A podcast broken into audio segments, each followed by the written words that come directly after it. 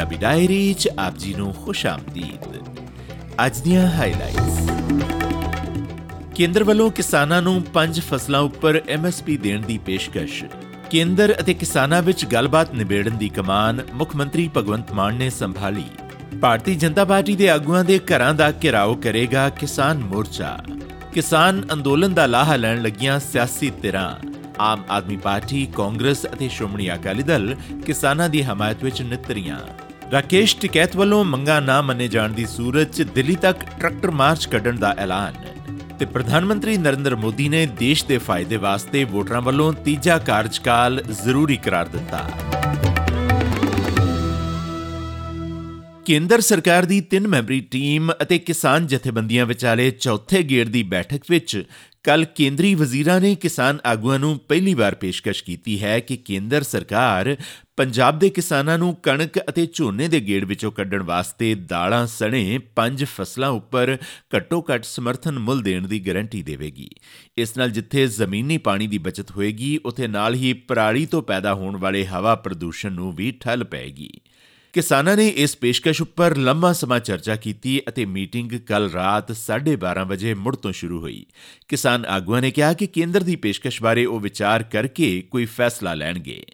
ਕਿਸਾਨਾਂ ਨੇ ਕਿਹਾ ਕਿ ਕੇਂਦਰ ਆਪਣੀ ਪੇਸ਼ਕਸ਼ ਬਾਰੇ ਲਿਖਤੀ ਭਰੋਸਾ ਦੇਵੇ, ਜਦਕਿ ਕੇਂਦਰੀ ਮੰਤਰੀਆਂ ਨੇ ਕਿਸਾਨਾਂ ਅੱਗੇ ਪਹਿਲਾਂ ਆਪਣਾ ਅੰਦੋਲਨ ਖਤਮ ਕਰਨ ਦੀ ਸ਼ਰਤ ਰੱਖੀ। ਕੇਂਦਰੀ ਮੰਤਰੀਆਂ ਪਿਊਸ਼ ਗੋਇਲ, ਅਰਜੁਨ ਮੁੰਡਾ ਅਤੇ ਨਿਤਿਆਨੰਦ ਰਾਏ ਚੌਥੀ ਮੀਟਿੰਗ ਵਾਸਤੇ ਚੰਡੀਗੜ੍ਹ ਪਹੁੰਚੇ ਸਨ। ਮੀਟਿੰਗ ਵਿੱਚ ਮੁੱਖ ਮੰਤਰੀ ਭਗਵੰਤ ਮਾਨ ਨੇ ਵੀ ਸ਼ਮੂਲੀਅਤ ਕੀਤੀ। ਸੂਤਰਾਂ ਅਨੁਸਾਰ ਕੇਂਦਰੀ ਵਜ਼ੀਰਾਂ ਨੇ ਨਵੇਂ ਫਾਰਮੂਲੇ ਬਾਰੇ ਦੱਸਿਆ ਕਿ ਜੇਕਰ ਕਿਸਾਨ ਫਸਲੀ ਵਿਭਿੰਨਤਾ ਤਹਿਤ ਮੱਕੀ ਤੋਂ ਇਲਾਵਾ ਦਾਲਾਂ, ਯਾਨੀ ਕੁੱਲ 5 ਫਸਲਾਂ ਦੀ ਕਾਸ਼ਤ ਕਰਨਗੇ, ਤਾਂ ਉਹਨਾਂ ਦਾ ਸਿੱਧਾ ਕੇਂਦਰੀ agency national agricultural cooperative marketing federation of India ਅਤੇ national cooperative consumers federation of India ਨਾਲ 5 ਵਰਿਆਂ ਵਾਸਤੇ ਐਮਐਸਪੀ ਤੇ ਫਸਲ ਖਰੀਦਣ ਦਾ ਲਿਖਤੀ ਇਕਰਾਰਨਾਮਾ ਕਰਵਾਇਆ ਜਾਏਗਾ।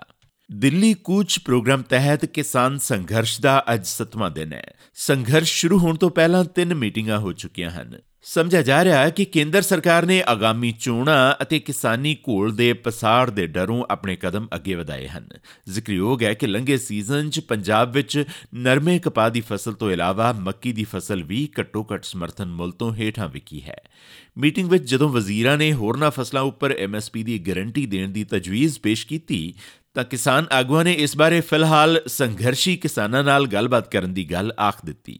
ਲੰਮਾ ਸਮਾਂ ਮੀਟਿੰਗ ਰੁਕੀ ਰਹੀ ਅਤੇ ਕੇਂਦਰੀ ਵਜ਼ੀਰਾਂ ਨੇ ਵੀ ਦਿੱਲੀ ਵਿੱਚ ਕੁਝ ਆਗੂਆਂ ਨਾਲ ਫੋਨ ਤੇ ਗੱਲਬਾਤ ਕੀਤੀ।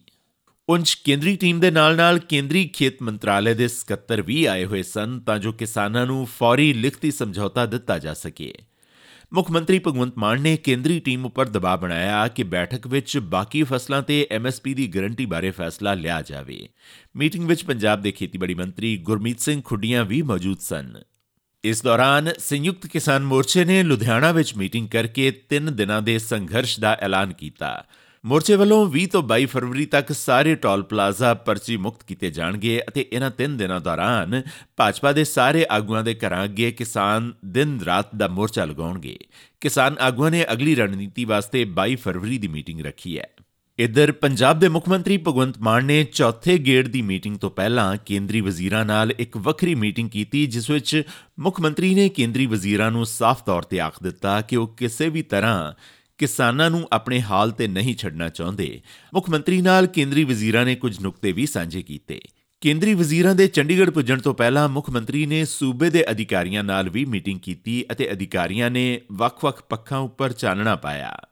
ਉਧਰ ਕੇਂਦਰੀ ਗ੍ਰਹਿ ਮੰਤਰਾਲੇ ਨੇ ਕਿਸਾਨ ਅੰਦੋਲਨ ਦੇ ਮੱਦੇਨਜ਼ਰ ਪੰਜਾਬ ਦੇ 7 ਜ਼ਿਲ੍ਹਿਆਂ ਵਿੱਚ ਇੰਟਰਨੈਟ ਸੇਵਾਵਾਂ ਤੇ ਆਰਜ਼ੀ ਤੌਰ ਤੇ ਪਾਬੰਦੀ ਲਗਾ ਦਿੱਤੀ ਹੈ।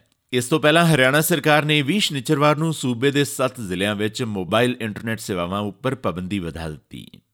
ਲੋਕ ਸਭਾ ਚੋਣਾਂ ਤੋਂ ਪਹਿਲਾਂ ਐਮਐਸਪੀ ਦੀ ਕਾਨੂੰਨੀ ਗਾਰੰਟੀ ਅਤੇ ਹੋਰਨਾਂ ਕਿਸਾਨੀ ਮੰਗਾਂ ਦੇ ਹੱਲ ਲਈ ਸ਼ੁਰੂ ਹੋਏ ਕਿਸਾਨ ਅੰਦੋਲਨ ਨਾਲ ਪੰਜਾਬ ਦੀ ਸਿਆਸਤ ਪੱਖ ਗਈ ਹੈ। ਸਮੂਹ ਸਿਆਸੀ ਧਿਰਾਂ ਕਿਸਾਨੀ ਅੰਦੋਲਨ ਦਾ ਲਾਹਾ ਲੈਣ ਵਾਸਤੇ ਕਿਸਾਨਾਂ ਦੀ ਹਮਾਇਤ ਕਰਨ ਲੱਗੀਆਂ ਹੋਈਆਂ ਹਨ। ਪੰਜਾਬ ਵਿੱਚ ਸੱਤਾਧਾਰੀ ਧਿਰ ਆਮ ਆਦਮੀ ਪਾਰਟੀ, ਕਾਂਗਰਸ ਅਤੇ ਸ਼੍ਰੋਮਣੀ ਅਕਾਲੀ ਦਲ ਨੇ ਕਿਸਾਨਾਂ ਦੀ ਹਮਾਇਤ ਕਰ ਦਿੱਤੀ ਹੈ, ਜਦਕਿ ਭਾਜਪਾ ਨੇ ਕਿਸਾਨਾਂ ਦੀ ਹਮਾਇਤ ਤਾਂ ਨਹੀਂ ਕੀਤੀ, ਪਰ ਭਾਜਪਾ ਦੇ ਸੂਬਾ ਪ੍ਰਧਾਨ ਸੁਨੀਲ ਜਾਖੜ ਆਪਣਾ ਪੱਖ ਜ਼ਰੂਰ ਰੱਖਦੇ ਆਏ ਹਨ। ਇਨਾ ਹੀ ਨਹੀਂ, ਸੁਨੀਲ ਜਾਖੜ ਵੱਲੋਂ ਦਿੱਲੀ ਵਿੱਚ ਚੱਲ ਰਹੀ ਕਨਵੈਨਸ਼ਨ ਦੌਰਾਨ ਭਾਜਪਾ ਦੇ ਕਈ ਕੇਂਦਰੀ ਮੰਤਰੀਆਂ ਕੋਲ ਇਹ ਮੁੱਦਾ ਚੁੱਕਿਆ ਗਿਆ ਹੈ। ਪੰਜਾਬ ਦੇ ਜ਼ਿਆਦਾਤਰ ਲੋਕ ਖੇਤੀਬਾੜੀ ਕਰਦੇ ਹਨ ਅਤੇ ਅਜਿਹੇ ਹਾਲਾਤ ਵਿੱਚ ਆਮ ਆਦਮੀ ਪਾਰਟੀ, ਕਾਂਗਰਸ ਅਤੇ ਸ਼੍ਰੋਮਣੀ ਅਕਾਲੀ ਦਲ ਅੰਦੋਲਨ ਨੂੰ ਸਮਰਥਨ ਦੇ ਕੇ ਸਿਆਸੀ ਲਾਹਾ ਲੈਣਾ ਚਾਹੁੰਦੀਆਂ ਹਨ। ਇਸੇ ਕਰਕੇ ਪੰਜਾਬ ਵਿੱਚ ਆਪ ਸਰਕਾਰ ਵੱਲੋਂ ਅੰਦੋਲਨ ਕਰ ਰਹੇ ਕਿਸਾਨਾਂ ਨੂੰ ਕਿਸੇ ਵੀ ਥਾਂ ਤੇ ਰੋਕਿਆ ਨਹੀਂ ਗਿਆ। ਅਤੇ ਕੇਂਦਰ ਨਾਲ ਵਾਰ-ਵਾਰ ਹੋ ਰਹੀ ਗੱਲਬਾਤ ਸਮੇਂ ਮੁੱਖ ਮੰਤਰੀ ਭਗਵੰਤ ਮਾਨ ਵੀ ਖੁਦ ਇਹਨਾਂ ਮੀਟਿੰਗਾਂ ਵਿੱਚ ਸ਼ਾਮਲ ਹੋ ਰਹੇ ਹਨ, ਜਦਕਿ ਕਾਂਗਰਸ ਪਾਰਟੀ ਅਤੇ ਸ਼੍ਰੋਮਣੀ ਅਕਾਲੀ ਦਲ ਵੱਲੋਂ ਬਾਹਰੀ ਤੌਰ ਤੇ ਕਿਸਾਨਾਂ ਦੀ ਹਮਾਇਤ ਕੀਤੀ ਜਾ ਰਹੀ ਹੈ।